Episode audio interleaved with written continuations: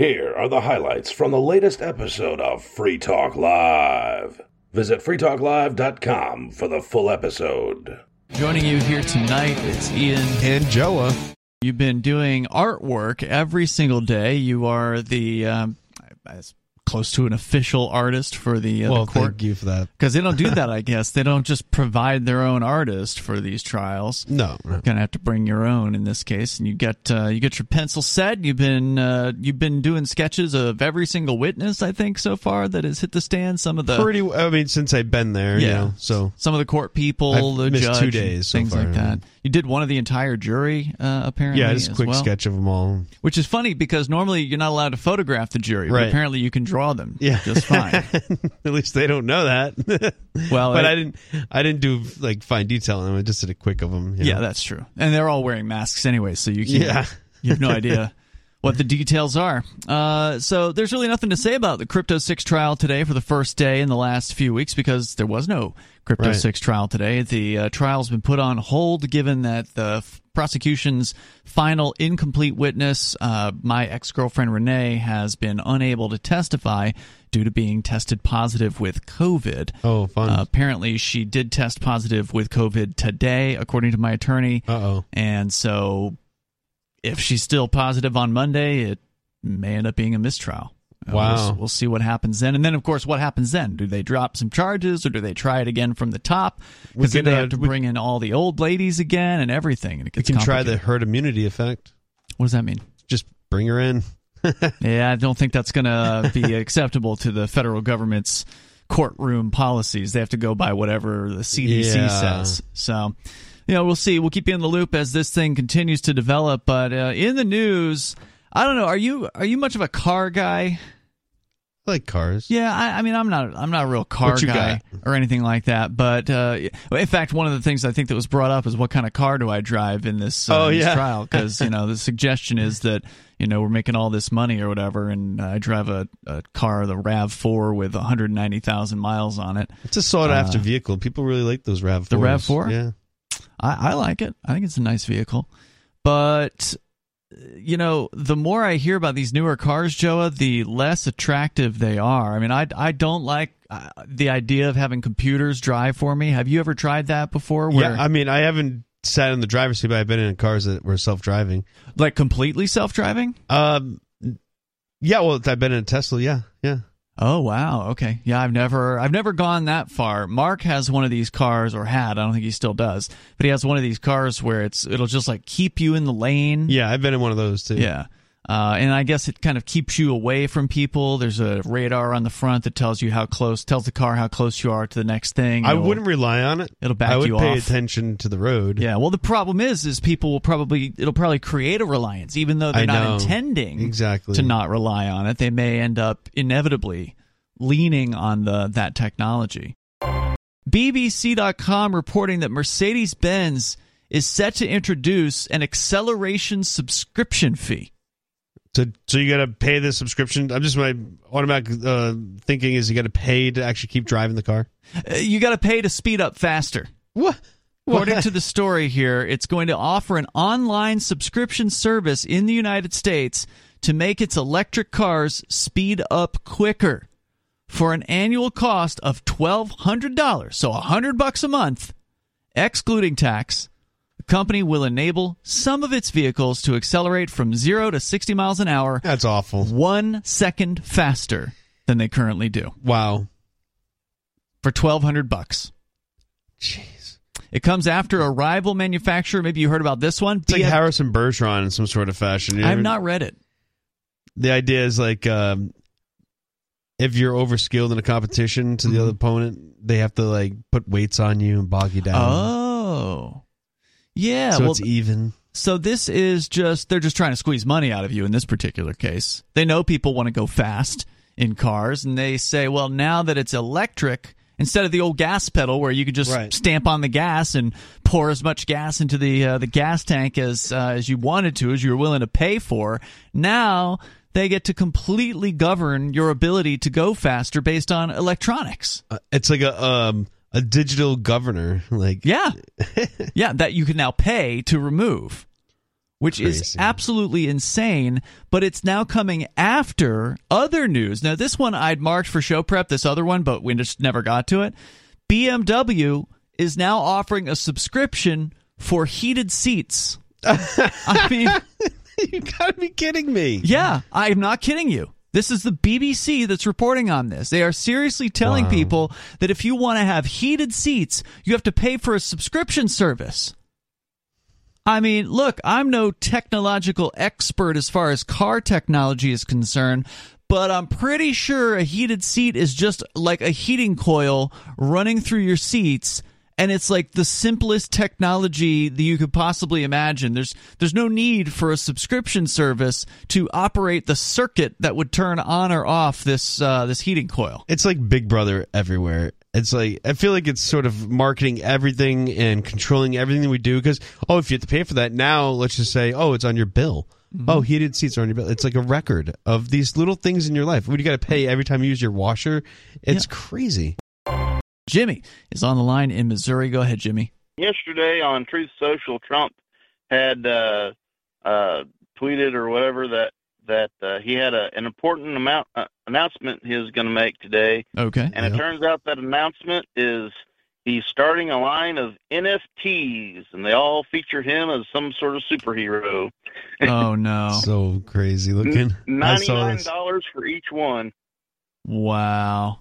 Well, now wait a minute. I thought Trump was against cryptocurrency. I guess he's changed his mind now that he figured out a way he I- can make some money, huh?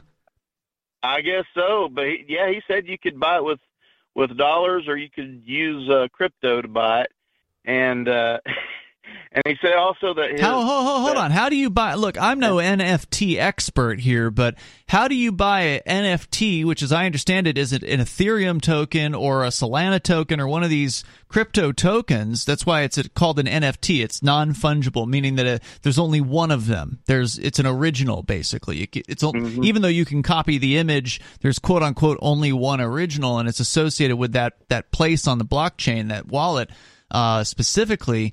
How are you going to buy this with dollars if you don't have a crypto wallet in which to store it?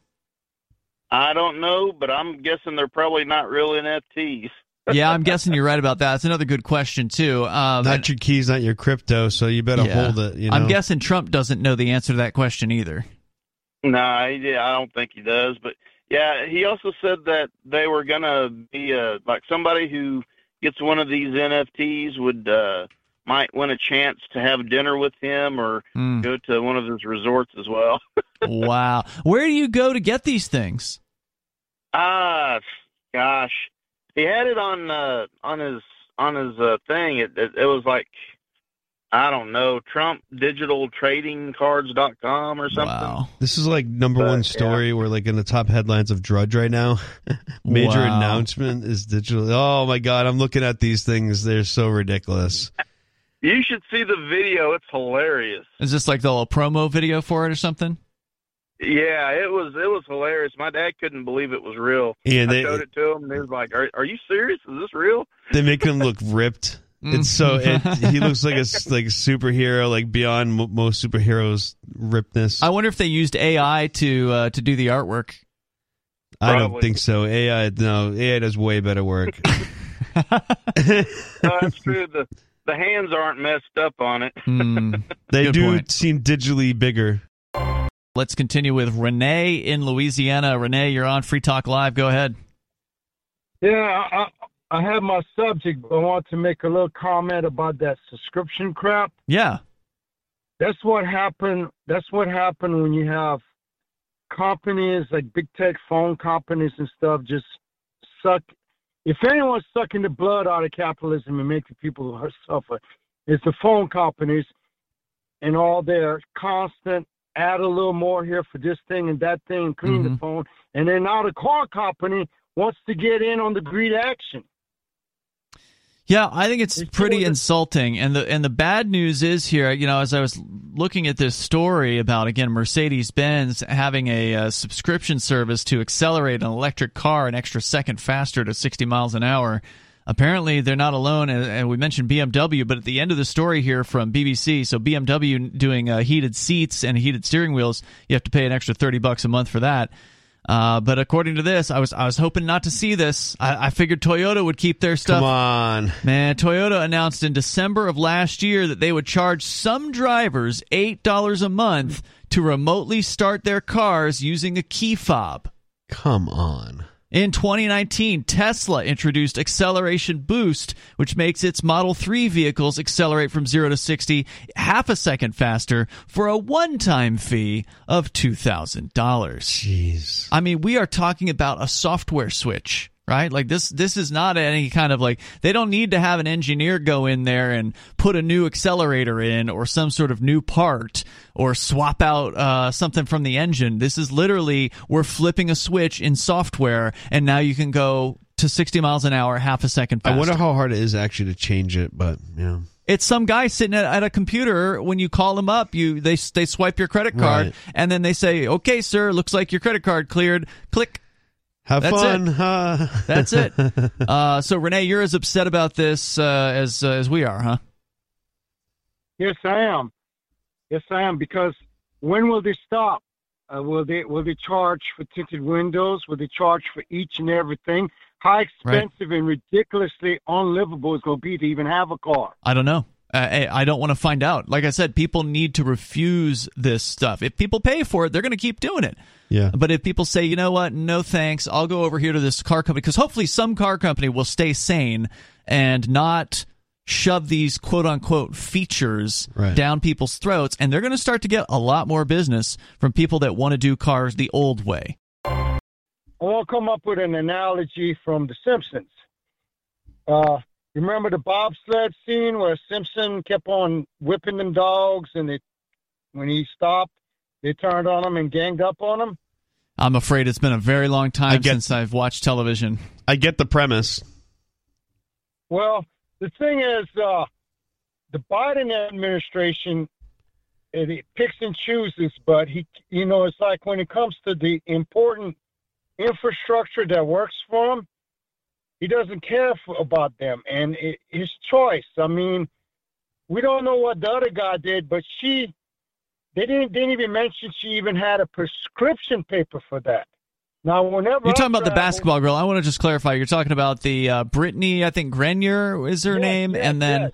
uh, the Victor Bout was the Russian guy who was released. He was like one of the world's most infamous arms dealers, and he was sentenced to life in prison. I think here in the United States or something very extensive. Right. And he'd been in for about a dozen or or ten years or something like that. And the United States literally traded this Russian arms dealer for a girl who got arrested for marijuana possession in Russia. And she didn't even have a prescription for it. If she had a prescription for it, then we could say, oh well. But but you know the the premise is Wait, why do you need a prescription? I don't think you can get a prescription for cannabis in Russia, can you? No. well, if it was a prescription, it should be internationally recognized to degree. She didn't even mention she had one from America for marijuana. She goes there for the more money. I'm glad they're not going back there because who needs to go work for the Russians if they're going to do things like that? The hell with the more money they go pay for you to play basketball over there.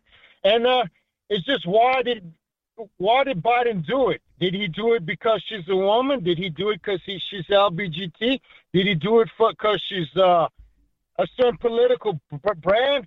I mean, uh, they didn't even say they shouldn't have traded for nobody because that guy is that dangerous, that efficient, and that dangerous. That guy had Yeah, it is an interesting question. Like, the- why was this trade uh, orchestrated? What was the actual motivation behind the scenes? I mean, did Biden think he was going to really win a bunch of political points for this?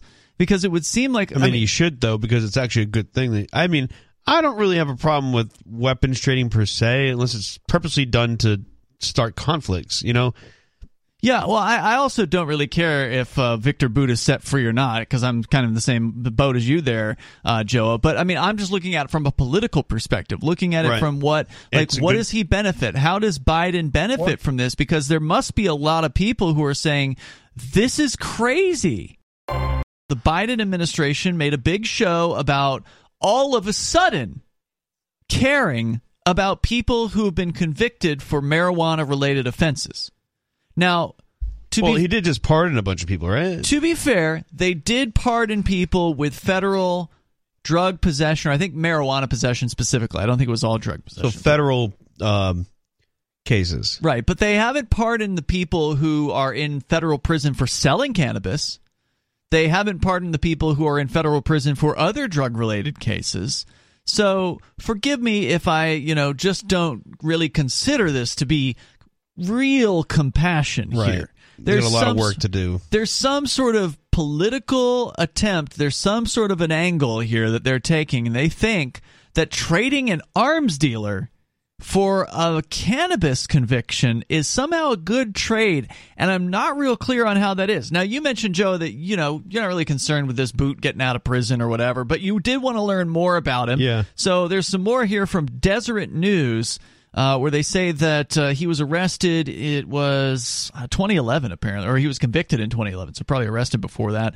There was a book written about his uh, career called "The Merchant of Death," and they say he was dealing weapons and drugs on a vast scale. Criminal organization FARC controlled extensive territory in Colombia, and Bout's fleet of aircraft flew in guns and ammunition and ferried out drugs for sale. The arms reportedly origin- originated in Kazakhstan and other parts of Central Asia. He is accused of dealing with Al Qaeda and the Taliban, though he's gone to some lengths to deny those charges. Initially based in Russia, Bout moved his operations to Belgium, then the UAE. Well, uh, uh, unlike the U.S. government, who has given arms and money and whatever else supplies to those same terrorist organizations you just mentioned. Yes. Yeah. Afghanistan. Yeah, sure. The Taliban. Uh, not to mention Mexican drug gangs. Remember Right? that during the Obama Yep, administration? yep. Fast and Furious. Yep. Uh, for years, he kept just ahead of a comprehensive global law enforcement effort to take him down. His conviction indicates the so-called global rule of law is growing. Look, what this indicates here is, uh, I think, what you you know are alluding to here, Joa, is that the U.S. government's just mad because this guy got the deals and they didn't. Since March 2016, the International Criminal Tribunal for the former Yugoslavia convicted Radovan Karadzic of genocide. He is responsible for the massacre of approximately 8,000 men and boys in Srebrenica in 1995. At the time, he was the president of the Bosnia Serb Republic, a territory seeking to join Serbia, and the ethnic wars of his region was uh, went on from 92 to 95 and involved the first war crimes in Europe since World War II. In July of 2011, the Serbian government officials arrested uh, Goran Hadzic. He was a principal leader of Croatia's Serbs during the ethnically based war and mass murders in the Balkans during the 1990s. Are they going to tie this in with this guy here? I'm not really sure where they're going. They say he was captured, uh, and then before indictment, he lived at uh, the northern Serbian city of Novi Sad. Despite a price on his head, UN officials joined representatives of an international judicial tribunal overseeing Balkan war crimes in welcoming this benchmark event. With his arrest, all 161 individuals indicted for war crimes by the ICTY had been captured. In 2008, an accused Serb war criminal was captured while visiting a graveyard. I don't know where they're going with telling all these stories. I, Well- it doesn't mention anything about Bout selling these people weapons. It's they're Right. just going off talking about these all these Serb related people. Are we supposed to uh, extrapolate that Bout was dealing weapons to them? It's like It doesn't say that it's like here. blaming the the factor that makes air for people breathing. It's like no, Yeah, I'm looking here and I'm just looking ahead. There's nothing in here about. I, I figured that there would be like a paragraph after this that said, and Bout was the one that sold all these killers their weapons. yeah, But it Yeah. doesn't make a connection here. They, they start out this story. The first half of the story is all about Victor Bout, and then the last half is all about these Serbian uh, thugs. So I don't know. You know, this guy. Interesting. By the way, uh, Chris Cantwell was in prison with this guy. This Really? Victor Bout. Yeah. So I heard this from uh, from Chris, who's now out. Chris Cantwell, former host of Free Talk Live. Sadly, he turned uh, into a Nazi, and we had to fire him Yeah, back in like I think it was like 2016, and then he ended up at this. What was it? Uh, Charlottesville protest. Right. He kind of made a name for himself, not in a good way, the not at all crying Nazi. crying Nazi, yeah. and uh, then he ended up getting arrested, and I would say wrongfully. The federal government did target Chris Yeah, they, Cantwell, yeah, they try to angle things like you know they didn't get Al Capone on murder. right? And Chris Cantwell, you know, he may be an a hole, know, definitely. but he's not a violent criminal. He didn't get convicted of being a violent person, but he went to prison for like two plus years Right. in federal prison on crimes, quote unquote crimes of like an interstate threat, basically. He said something mean to another Nazi over a telegram chat Oh my god. and they seriously went after him with criminal charges for this, rather than just simply allowing the Nazis to argue with one another Yeah. on the internet, which is basically all they were doing. They were just having stupid internet spats from a thousand miles away from one another with no real chance of actually doing anything uh, to one another. But the feds were, of course, monitoring these chat rooms because that's what they do, right? Like Yeah. they they integrate themselves into all kinds of political movements. And so they were watching this stuff go down, and they brought criminal charges against Chris, and he got found he got found guilty for it. So he spent two years in a federal prison in a what they call a communications management unit. Hey, like I said before, government hates competition, so they can't have a better Nazi out there than them. Wait, wait, what do you mean by that? Well, government's not. They're a bunch of Nazis. Well, sure. I mean, they are certainly socialists. Um, how many of them are racists? I, uh, I, oh, know. Biden's definitely racist. You hear his like eighty, like nineteen eighty speeches in in Congress is pretty Yeah. racist. he says some weird things about black people. Yeah. Right. In Oregon, uh, you may have heard that in 2020 the uh, psilocybin was legalized there, but only in a highly regulated therapeutic setting. Now, of course, Oregon on the same ballot at a different vote, so same ballot but a different initiative. They also essentially decriminalized all personal amounts of various different types of drugs. So Oregon, to their credit, has really moved in a really positive direction as far as the you know ending the insane war on drugs. Now, this doesn't mean that the war on drugs is over. It's just a, a step in the right direction. If you have more than a personal use amount, you will be, you know, presumably arrested for some sort of serious criminal charge. But if it's uh, they were they were mar- sort of setting this system up to be like Portugal, where for about the last twenty years they've had this form of decrim where you can have any any kind of drug, a small amount of it, and if you get caught with it in Portugal, what they do to you is they give you a ticket.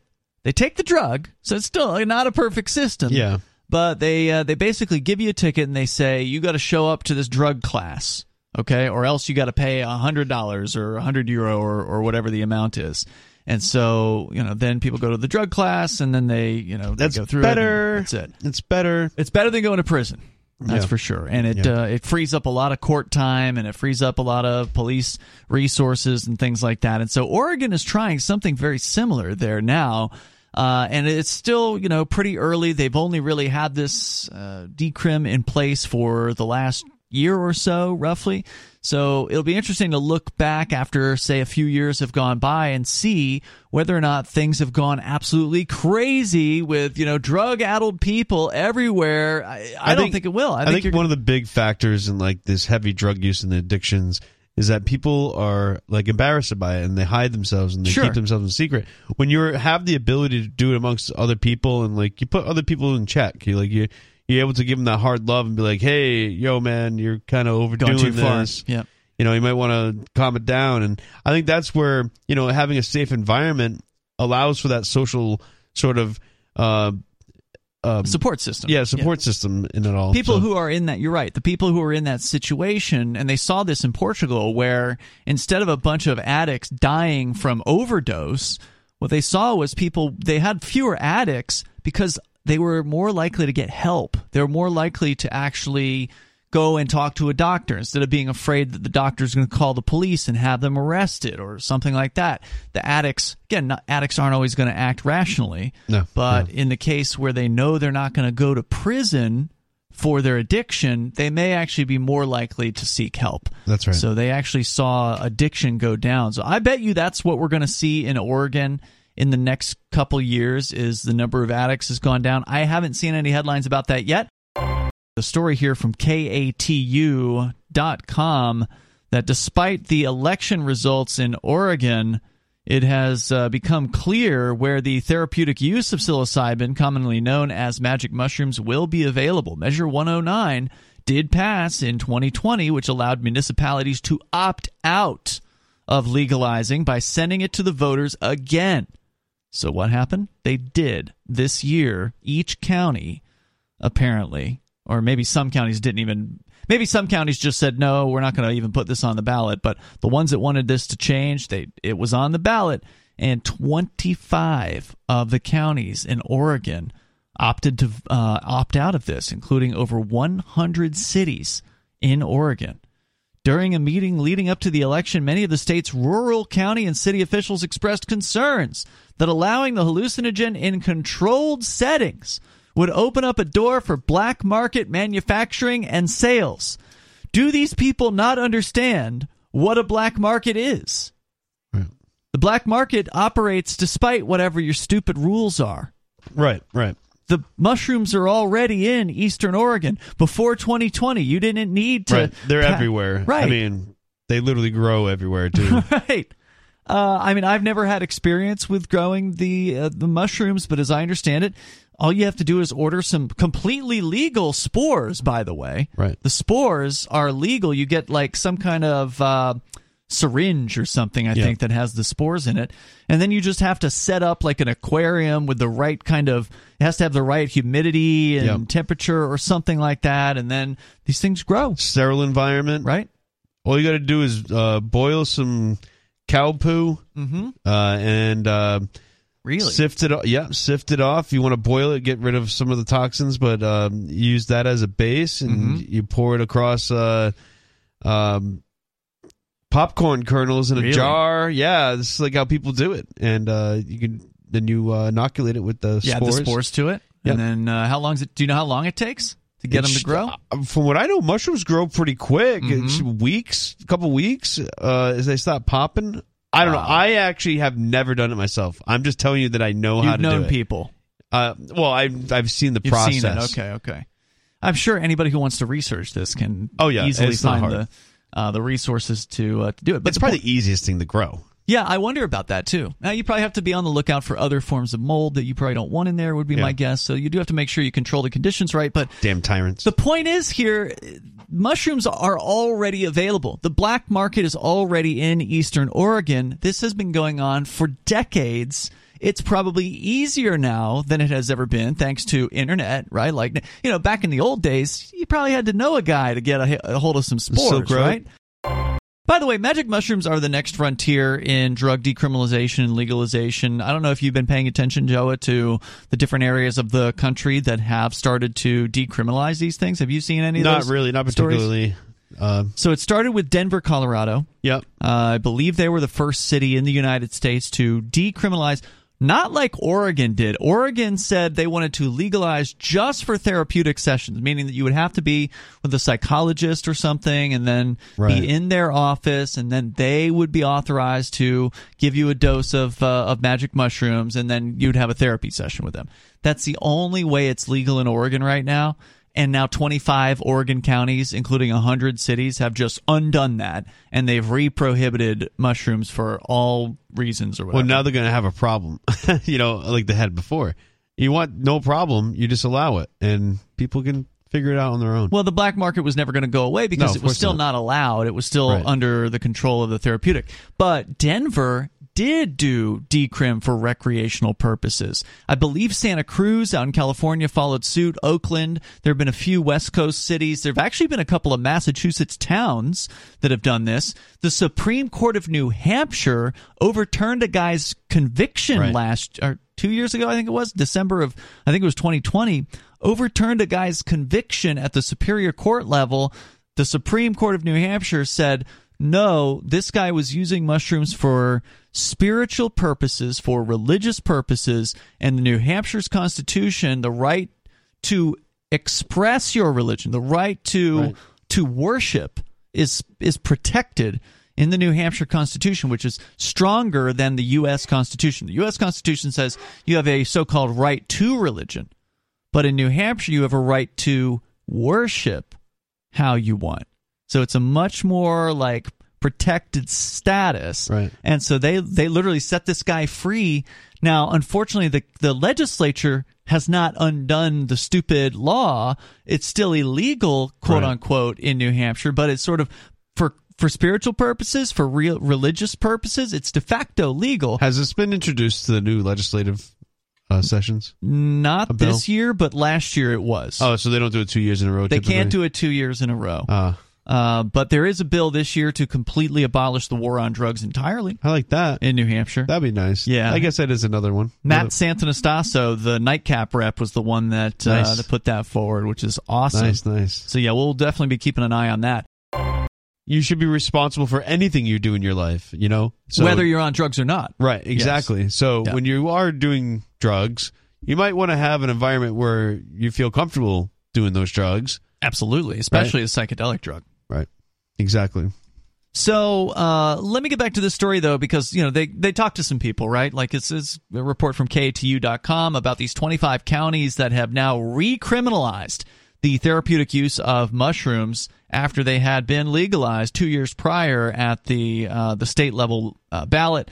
Now the counties have voted to recriminalize. The Jackson County Commissioner Colleen Roberts, during a meeting in July, said, quote, I do have concerns. We're a little head shy about time, place, and manner because of what happened with marijuana, she said.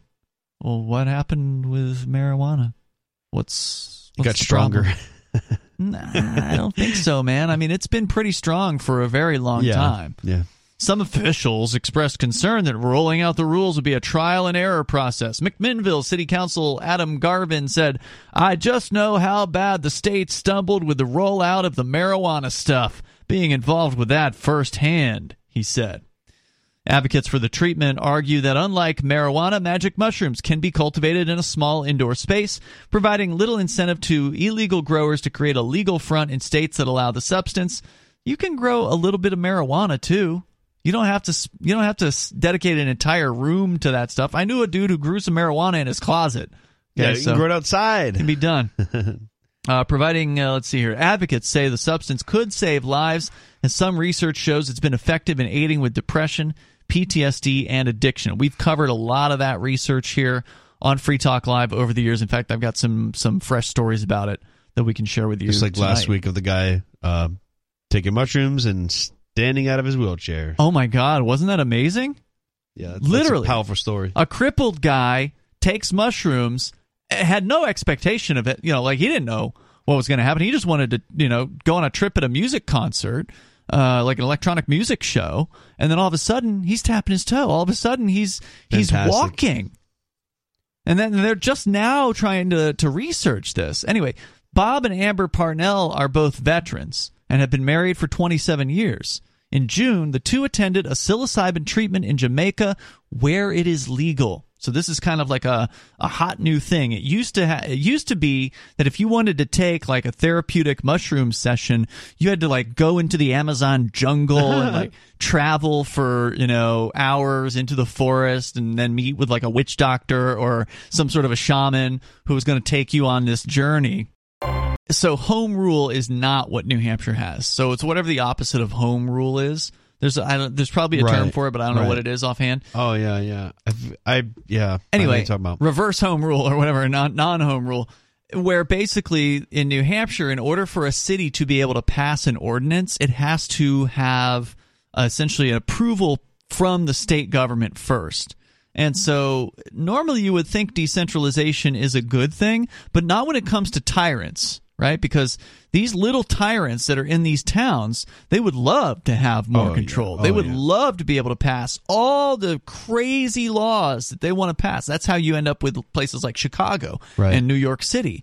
Uh, so there's really something to be said for having a, a ser- fairly rural state because like our biggest quote unquote city is Manchester where you live Joe and there's like 125,000 people there so I live right here, Ian. but well, that's true. You live on Earth, uh, but uh, in Manchester, it's not a very big city, right? Like as, as far as the scale of cities are concerned, right? it No, it's definitely not the biggest city I've ever lived in. so the majority of people in New Hampshire live outside of Manchester, and that's a good. and that's thing. actually smart too. Right. I'm really stupid for Yeah. living in no, Manchester. you're not. No, it's, it's, it's a city. It's an ugly no, city. I- hey, I gotta give Chris City, City some credit. There's a place to make money. You know. Yeah, it's a city. Sure, I mean, there's, there's a lot of opportunity there, and there's a lot of free staters that, that live there, That's and there's a lot of uh, things that are going Easy to on. organize with, Yeah. with that sense. A lot of people, so that's a good thing. And it's not Uh, too far from the country too. So like you know, I just saw uh, the movie uh, Died Suddenly over Mm, in Where, yeah. and uh, that was a you know a little bit out into the country ish. You know, there's Did they download the whole movie before they played it? yes, They it did, didn't okay, die good. suddenly. Yeah, yeah. so uh, anyway, we're talking about how these people in the the cities, like in Oregon, for instance, Portland's got a lot of people, right? Like so, Portland voters can can move a, a poll in one direction or another to some extent. I hope so. I, but unfortunately, it means that the people who wanted to do mushroom therapy in Oregon, if they live in Eastern Oregon, now they got to drive all the way to Portland to go and do a therapy session. So they're still going to be able to do it. They're just not going to be able to give their business to a therapist in their county, So- right? well, sometimes a day Stupid. trip is just as effective as a mushroom trip because it's a perspective change. sure, that's true. It doesn't so hurt to, by the to- time you get there, it's like, do we really want to take mushrooms now? Yeah, I mean, you're looking at the bright side of this uh, and everything, but know, unfortunately, it, it does mean that there's going to be more people arrested uh, in these areas, and that's that's sad because you know as they're pointing out here at katu.com, uh, they talked to a couple of uh, military veterans, and by the way, these military veterans are critical to making mushrooms legal all around the country. There's certain countries where you can go and Jamaica's one of them. I don't think it's legal in Mexico, but it's kind of like it might be tolerated. Right. But in Jamaica, it's actually straight up legal. So they have these resorts now. cool. So instead of having to go into like the jungle to meet with a uh, a shaman at like some remote location, Right. you just go to some you know really fancy resort. You pay you know a few hundred bucks a day or something like that, and uh, you know you spend a thousand bucks and you get a nice vacation in Jamaica, and they give you multiple doses of mushrooms over a one week long trip. I'm sure they're very well educated uh, in all kinds of aspects of that if they're doing it, and if they had a lot of customers, they they've seen every angle of how people act, And I'm sure react, they had to you know handle situations. I Yeah. think that's great. You know, they're fine tuning this experience Right. to allow you to have you know a life changer. Exactly. And, I think that's what's super important about this. You know, making it illegal. Okay, maybe you're gonna. I, I've never seen this, but maybe you're gonna go in the alleyway and eat your mushrooms in the corner. Don't do that. That's that's the government plan. way, guys, because you know it's illegal. You can't do it out in broad daylight. Right. This you're right. This brings it out into the daylight. This brings it out into society. It allows for as you're saying people to develop better systems and better safer environments for people because for anybody that's ever done a psychedelic, you know that it's that set and setting that is the most important thing. That is the number one most important thing is to be in a place where you're comfortable, to be in a place where you're surrounded by people that care about you, people you know and you feel comfortable with. And that's that's always been the sort of the mantra of the psychedelic user and having a, an actual place that you can go and pay to provide that to you is a good thing because it it opens this experience up to people that don't already have friends within the like the psychedelic community, right? Because if you knew somebody like let's say our friend Nobody, he's he's uh, sort of known for helping people through a bad trip, or you know he can trip sit for you and that that kind of Yeah. thing. Uh, you don't know somebody like that, you probably shouldn't do a psychedelic because you don't have uh, that guide, Right. somebody who's been through it before to be there with you, and you don't want to do that by yourself for the first time for sure. So this opens that up. Unless you have good conscience and you could probably handle it, but like you should always, you know, I wouldn't just in recommend general. it. Yeah, I wouldn't. not I wouldn't recommended by recommend it. Ian. No, I, I don't Slapped think it on the I- side of your bag of mushrooms. I don't okay? think I don't think it's uh, it's a good idea to recommend a psychedelic experience for somebody alone a- at all. I, the first time, I I agree, you, and you I don't know what you're understand getting that, yeah. into. You really don't. Yeah. Um, even if you even if you dip your toes into it, like you don't do a full dose or whatever, you know, you still you never know. So, um, and I'm not saying you should be afraid of it. Don't ever go into this stuff with with fear Right. either. But it's that's one of the reasons you want to have somebody who's nearby with Right. experience It's because comfort. they're It will. Yeah. Your your mind won't wander in the there. wrong place, kind They've of thing. there. Uh, so Amber and Bob, Amber had reserved the experience of the retreat, he said, because I suffered from alcoholism, said Bob, explaining that reintegrating into civilian life after retiring from the military had left him feeling hopeless. He said, At one point, I was a first sergeant, so I was responsible for people's lives, people's training, and I had a mission to help other soldiers. When I retired from the go, when I retired, going from military to civilian life honestly was a shock because it wasn't the guy on my right and the guy on my left are looking out for me. The guy on my right and the guy on my left are looking to stab me in the back so they can take my position. He said. I'm sorry he feels that way. I don't know if that's true everywhere. Uh, he said that coupled with the lack of structure that exacerbated his ADHD, triggered him to drink excessively. Amber, his wife, who uh, said the retreat, which they attended together, not only helped him with his addiction recovery, which is, by the way, there's been studies done on this, where people who have problems with alcohol can take a dose of mushrooms in a therapeutic setting and they can literally be done with their addiction to alcohol. Wow. The Parnells say they feel the treatment coupled with therapy and a willingness to change could be the formula that many need to survive. They said, or his wife said, quote, we talked about a lot of cravings or about a lot, a lot about cravings and things. And he says, it's just completely different to me. It's a life saving thing. And I get really passionate about the fact that it's not accessible, she said. The treatment is now legal in 20 of Oregon's most populated cities and 11 counties where the measure passed. So 25 counties made it illegal, and 11 counties kept it legal. Six counties, uh, they show here, saw officials sending an opt out measure back to their electorate despite the fact that it passed in 2020. Of those counties, several of them flipped, voting to opt out of legalizing the hallucinogen and Jackson and Deschutes counties both voted to allow it again.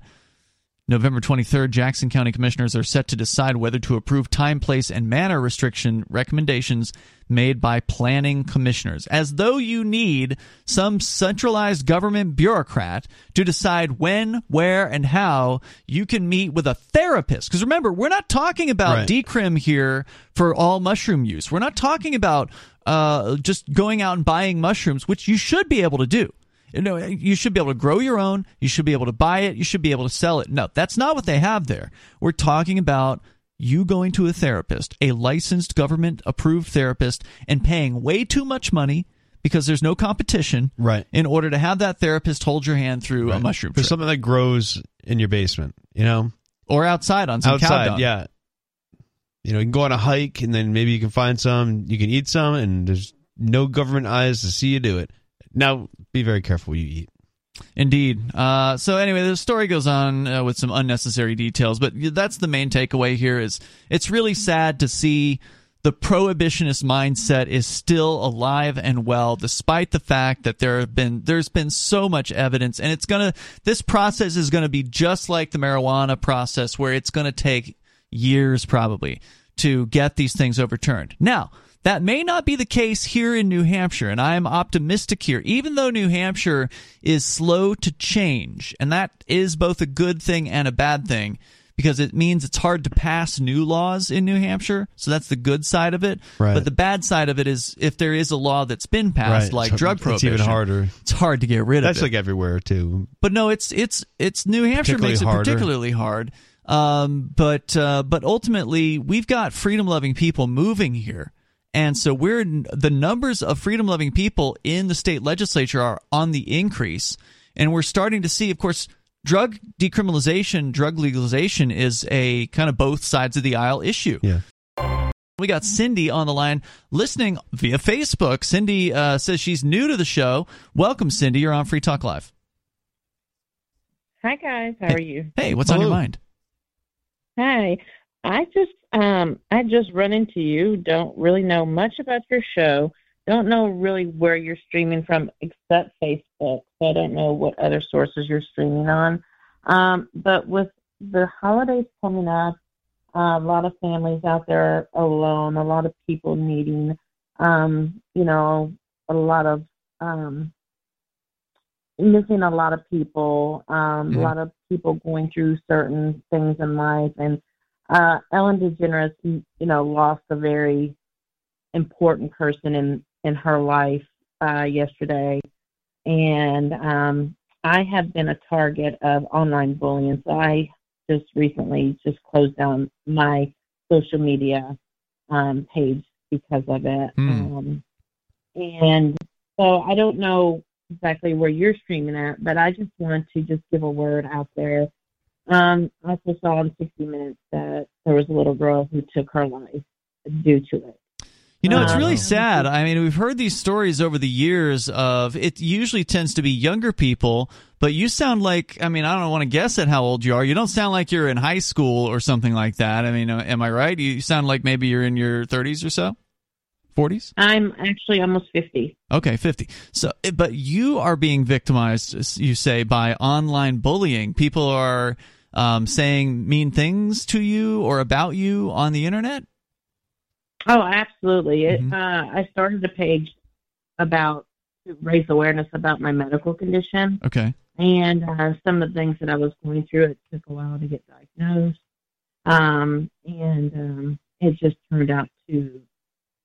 Um, I, I can't even tell you some of the things that that Oh, I can only imagine. I've been, I've definitely been trolled and bullied and all sorts of things online. So I know how you feel, and it is a, it is a hard time while it's happening.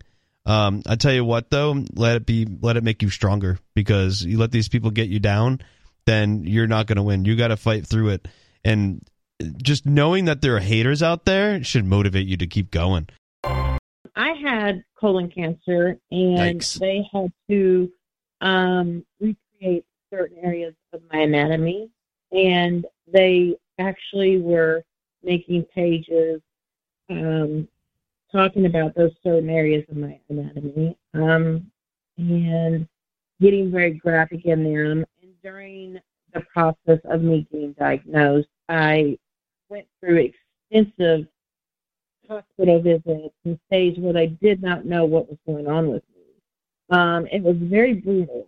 Um, and so I would like video myself at the hospital Mhm. fighting with these doctors and them saying, well, you know, sorry, we don't know what's going on. And so I would video it just for evidence. You know what I'm saying? Yeah. I wouldn't post it anywhere. I would just have it in my little portfolio on my phone. Um, and then after I was finally diagnosed, I, I have a lawyer on my case now for malpractice. But I don't know if, if it's your phone, Cindy. I'm sorry, but you, you're kind of fading in and out. I don't know if it's an issue with your phone or the connection, but can you make sure you Oh, keep on. that thing near your, your face? Maybe it's kind of not Oh. not close enough or something. well, I have a. Can you hear me now? Oh yeah, that's much better. Okay, I had it on my speaker. Okay, But thank um, you. I I had um, some videos on my phone that I uploaded to my YouTube for privacy, and Mhm. somehow they had leaked them out. I don't Wow. know if they Mm. hacked them or whatever, Mm. and they had disclosed them to the public, and they were not meant to be public, and They weren't flattering, is what you mean. And very much not flattering at all. Now, uh, and, d- d- um, what, do you have a following? Did you have like a, a you know a certain number of followers prior to these uh, you know this medical condition? Are you a, like a, a personality online, or are these just no, no, random no, no, people? Not at all. No, I wanted to. I wasn't raising money for for this at, at all. This was not about money. Mhm. This was to let women know if they were going through certain issues in their body that this could possibly be something that they Mm. might want to research. We have Beware Mouse on the line in Colorado. Go ahead, Beware Mouse. Hello, how you doing today? What's on your mind Um, tonight? I want to bring up the uh, topic just briefly about the bullies. Um, I do a little bit of work on YouTube as well, and the bullies on there are actually tremendous. But the thing of it is, it took me a little re- a little while to realize I wasn't talking to the bullies. I was talking to everyone else. hmm You know, so um, you know, you can't get away from the same percentage of people you could not get along with in in high school. There was a certain amount of people that were doing strange things that you will never get along with. Guess what? Those people get older with you. Mhm. I'm 60 years old. I can find plenty of people I wouldn't have associated with in high school. Sure. same here. Well, the good uh, news is most of them are hiding behind a screen these days. You know, it's not like the same thing if there was like some sort of thug threatening to stab you if you didn't give him your lunch money or something like that. Today, it's just a bunch of cowards hanging out behind a yeah, computer keyboard monitor. warriors. Well, that's a that's an interesting thing, but I've noticed something. It used to be that uh, communities me- meant that we were communing together, hmm and it wasn't that long ago that we were communing in person. That's true. And now uh, they have us all communing on Twitter, Facebook, whatever have you, and then we turn around and then they get locked down. Mm. So that's the only community that we can do. And this is why I love New like Hampshire. A bit of a pattern to me. Uh, go off on that again, there, Joe. I was going to Well, say the thi- same thing. This is why I love New Hampshire because uh, there is a community here. We do meet in person. We do discuss how you know we can you know solve certain problems like food and um, whatever what whatever whatnot. Like we have market days. You know we get together uh, multiple times a, a week. lot. Yeah, you Yeah, can they're- you can do so much in person. If you're a libertarian, Yeah. voluntarist, liberty loving anarchist, there's a community here that is so large you couldn't possibly do everything that's going on. Like I know my neighbors. I actually know my neighbors and I talk with them. wow, that's a really You know, cool thing. That's a yeah. like even the people that you don't know in New Hampshire, they're more friendly here, at They least are. than where I came from. I don't know what it was like in Rhode Island, but uh, Certainly no, not not but- nearly as but it- friendly. That's Well, interesting. I can tell you one thing Go about society. yes, sir. I can tell you one thing about society. When I was growing up, again, I was 60 years old. Mhm. When when I went to junior high, we had two lockers at school. One was for fishing gear, the other one was for guns. Wow. And we would bring our guns into school. We had a uh, shooting team that was uh, their biggest aspiration was to go to the Olympics. Joe is in Maryland. You're on Free Talk Live, Joe. I also came up with a second story I was going to tell you about. Uh, what do you call it? Uh, I'm going to go to the doctors, and I I have a Facebook uh, thing that that lady was talking about, Cindy, Mhm. that I had just replied to a person today, and so I'll tell you about that too. Uh, yeah, I'm going to go to the doctors, and we'll see my primary physician next week, Mhm. And then I see my pain management doctors on uh, in January. By the way, you are uh, calling from a hospital bed in your own home. You've called multiple times. Yes. You're you're there 24 hours a day, basically, right? Yeah, basically, um, I, I have a uh, electric wheelchair I can get in and out. Oh, know, okay. to pay, Gotcha. but I I can move a bit. But I'm I mean I'm in a hospital bed. Let's say an average of 22 hours a day Mm-hmm. at least. That's Wow. including Wow, times yeah. I have to go to doctor's appointments and stuff. Mm-hmm. I'm always in here if I'm not going out to a doctor's appointment. So, uh, we call you said his name was Harris. He was uh, National Geographic, and uh, he took psilocybin at a biker rally. Right. yeah, this was uh, last week. The story was about a gentleman who was a photographer and like an adventurer, like a mountain climber type, very outdoorsy uh, guy who had become crippled, spinal injury, I think it was, and he Yeah, could not move his legs. He took a dose of mushrooms at an electronic music festival, and it began his healing process, and he could walk again. Right. So I'm going to ask my uh, doctors to uh, look that up and ask them if that worked for him. Could I just take a couple of doses to see if it wor- would work for me? Maybe it's a good idea. It couldn't hurt to ask. I don't know in my what the life. legal status of it is Right. there in uh, in Maryland. Yeah. Well, like I said, I'm just going to ask. Sure. and uh, and tell them, you know, I never did drugs in my life, so uh, Mhm. you know, I, it's not like I'm trying to get high or something like that. I want to walk. Yeah, I'd be willing to he'd try like- anything. absolutely. Yeah, he said he would, uh, you know, one leg he'd be walking like Frankenstein because his left leg wasn't uh, responding good and stuff. So I just Sure. give him the whole story and ask him what the deal is. Also, the guy who wrote the book, Jesus Was a Mushroom, I think his name was Terence McKenna. Okay, Terence or McKenna. Yeah. McKenna. Yeah. I didn't know that he wrote it- that book, but he certainly has written Well, the- many books about psychedelics. This is Mark Edge coming to you from the Free Cities Conference, and it's been a really wonderful time.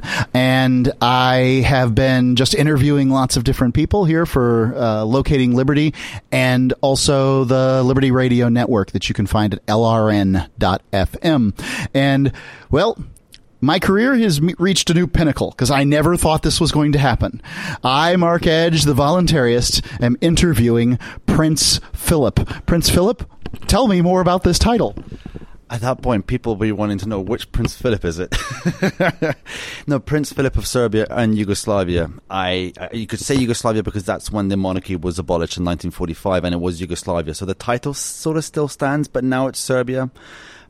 My family is of Serbian origin. We it's Prince Philip of Yugoslavia. Very good. So, do you have a do you have a palace? Do you rule from on high? Do you uh, stand at a mountain and uh, shake your arms at people? I live in Belgrade with my wife, Serbian wife, and our son, four and a half year old Stefan. My wife is called uh, Danica. My son is Stefan, and I live I actually live downtown. I live close to our people. I moved back two years ago when uh, when things went south with uh, with COVID, and I took my job, which was in finance, and it was working. I was working remotely, and I was able to move to Serbia. I always wanted to move to Serbia, and that gave me a chance to move there. And then I stuck around. I quit my job to move full time into Bitcoin. So, um, let me see if I've got this right. You are the, uh, you know, the the heir to the throne of Serbia and Yugoslavia.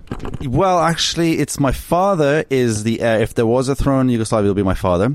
I do have an older brother, but he abdicated this year.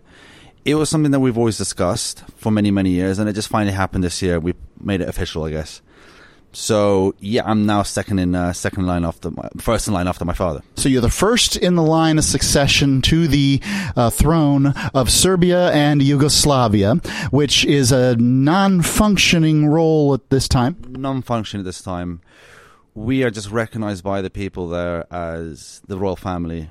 We have a lot of recognition by. Lo- I mean, it was uh, the kingdom was uh, was a very prosperous time, and communism happened. A lot of a lot of mon- a lot of monarchists left the country, Yugoslavia, and, and and there's a lot of still support for bringing back the mon- monarchy today, and I'm hoping to grow on that. I um I will briefly step down from my interview and uh, make a few positive statements, which is is that I find that um you know the Queen of England has made the monarchy uh or the the, the now past the late Queen of England um made the monarchy very interesting to me as a person who believes in people's rights and these sorts of things. Uh, certainly, kings have a very dubious history, but at the same time, today they're often tourist attractions. They're th- they're, they're things that people can look at and you know feel a sense of c- community with other people. And as long as you're not running around shaking a scepter at people and telling them what to do, I have no problems. Well, there's a misconception, I think, with uh, monarchies. I think a lot of people, yes, there is some history with some bad monarchs out there, but I think there's more history of bad dictatorships. And it's quite often that uh, monarchies and dictatorships are grouped together, especially absolute monarchies. But then you look at societies around absolute monarch- monarchies, and you find that they're the most peaceful and prosperous, long, long-lasting societies out there. Take the example of absolute monarchies in the Middle East. So you have the ones like Jordan, Oman, and Saudi Arabia. People can question their methods, but they are the most peaceful and long-lasting in terms many uh, metrics. But then you look at places like Iraq, Syria. Syria was a monarchy for one year, apparently. Anyway, Iraq, Syria, Lebanon, and places like that. And what do they have in common? They've it's tumultuous uh, recent recent recent history. So there is a case for monarchy. Yeah, I've read some of the cases for monarchy, and I'm uh, I think it's very interesting. It's a family business, right? So they have every reason to try to preserve peace and continuity. I uh, tend to uh, agree with these statements. I'm not going to advocate for monarchies, but I do like the idea of European monarchies where we have a legislature uh, working with the monarch as the chief executive. I think that this is a you know these are fascinating ideas, but um, I think more interesting is is just sort of well, there you are. You're the the prince of uh, Serbia, and that's that's cool. But what is the Prince of Serbia doing at a uh, a free cities conference? I support the idea. I'm. I guess I am a Bitcoiner. I am. Uh, I guess I'm a libertarian. I support the idea of also anarcho of of ANCAP, and I believe that uh, monarchy actually can bring a a role side by side with ANCAP and, uh, and and and an absolute monarchy in place, one that the monarchy has everything it needs, and the community and, and the society is built around ANCAP. And I think the missing piece over here is Bitcoin. Finally, you have perfect money, and people from there can build generational wealth. The king is merely just a careholder, a caretaker of traditions, of culture, and of family values.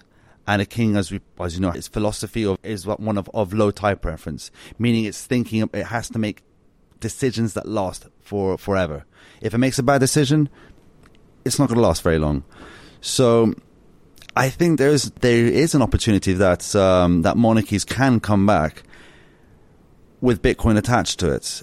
I believe this country is some like Liechtenstein, for example. That's an interesting uh, monarchy that was working very well with this uh, self determination, where they can vote them. They can vote the king. The I say the prince. The king. The prince. It's a principality. They can vote them. Uh, can vote the prince out and, and vote the monarchy out. But no one's done so because Liechtenstein is very, very prosperous, and I believe that Prince Hans Adam, who's a libertarian, who's written a fantastic book. Um, the state in the 21st century. State in the uh, the state in the third millennium. That's it. Yeah. The state in the third millennium. Yeah, that sounds right.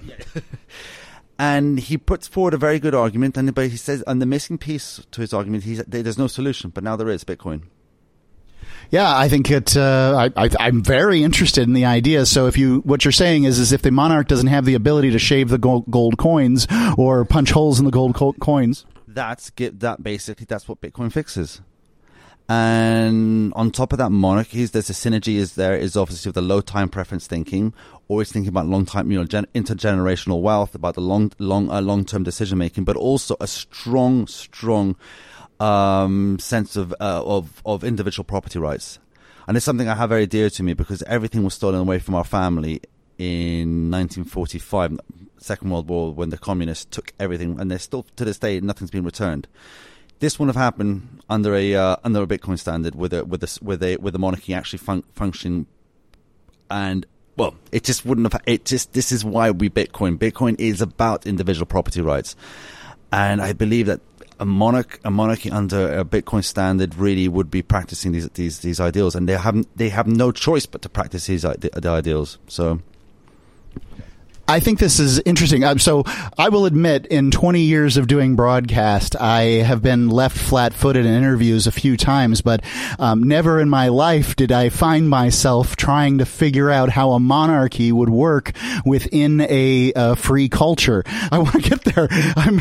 It's going to take me a second to get there. I, you know, just give me uh, give me a second. So essentially, what the the premise here is is that you know the the chief executive, this is the king, um, that is it's a generation chief executive that, uh, you know, sort of holds the country together with uh, their, you know, the creation of community and family values and these sorts of things. Just sort of gives everybody something to, uh, you know, to sort of uh, believe in and, and understand.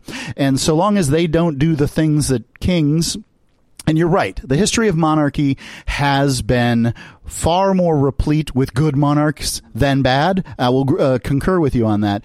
The, the, the, so long as they don't draft people into militaries, uh, you know, toss people in dungeons without trials, um, you know, shave the coins and a variety of things that uh, kings have done uh, throughout the the centuries, I can see. Yeah, I mean, you know, like who did the Queen of England ever hurt?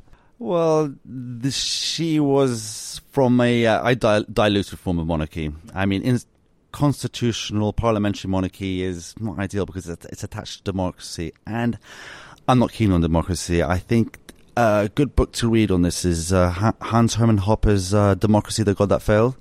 That puts forward a very good case for monarchy, and he's a, he's an anarcho-capitalist. He he gets it, and see, it's it's almost um, unintuitive the whole idea of going back into the past and bringing back absolute monarchism. But what's what this this I this idea of, of mine was not idea of mine. The way I've been thinking about this is actually thanks to Bitcoin. I wasn't that into monarchy maybe uh, ten years ago until I discovered Bitcoin seven eight years ago, and I started to un- get that low time preference. Uh, um, philosophy into my, life until I met my wife, had my son, and wanted to leave a better future for him. I was I wasn't really into the idea of monarchy, but this libertarian ANCAP philosophy of uh, of Bitcoin led me to become more of a monarchist help me out with the history of this. I, you know, I mean, I, I know as much as any American, right? So, so it was a Serbian who uh, shoots the Archduke Francis Ferdinand in, uh, let's call it 2015 or 1915. Uh, maybe it's 1911. 11. Yeah, it was 1911. Yeah, yeah, in Sarajevo. Yeah, which led to the First World War. Essentially, yeah. Blame blame the Serbians as everyone else does. well, I'm what I'm curious of is is that um, this is the ruler of the Austro-Hungarian or the the heir to the throne of the Austro-Hungarian Empire. Um, what? Where was your family at this time? In Serbia.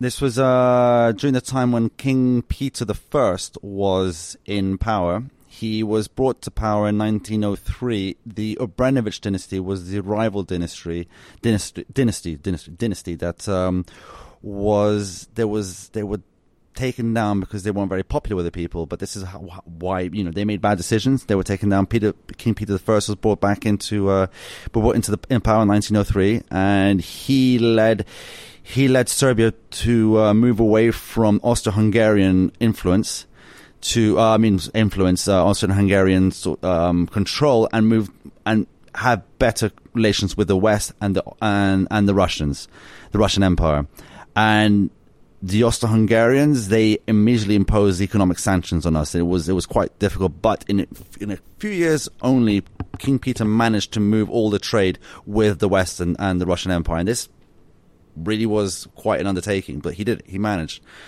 Um, but of course, the First World War happened. I mean, it was this was not the this wasn't the Serbs who who uh, it was a Serbian who killed but it was why why it would be interesting of, of Peter First to do this. I think the First World War was in the interest of central banks to do this. King Peter the First was um, he liberated the south of Kosovo, the, the, south of Serbia, which is Kosovo, Metohija, and Macedonia from the Ottomans.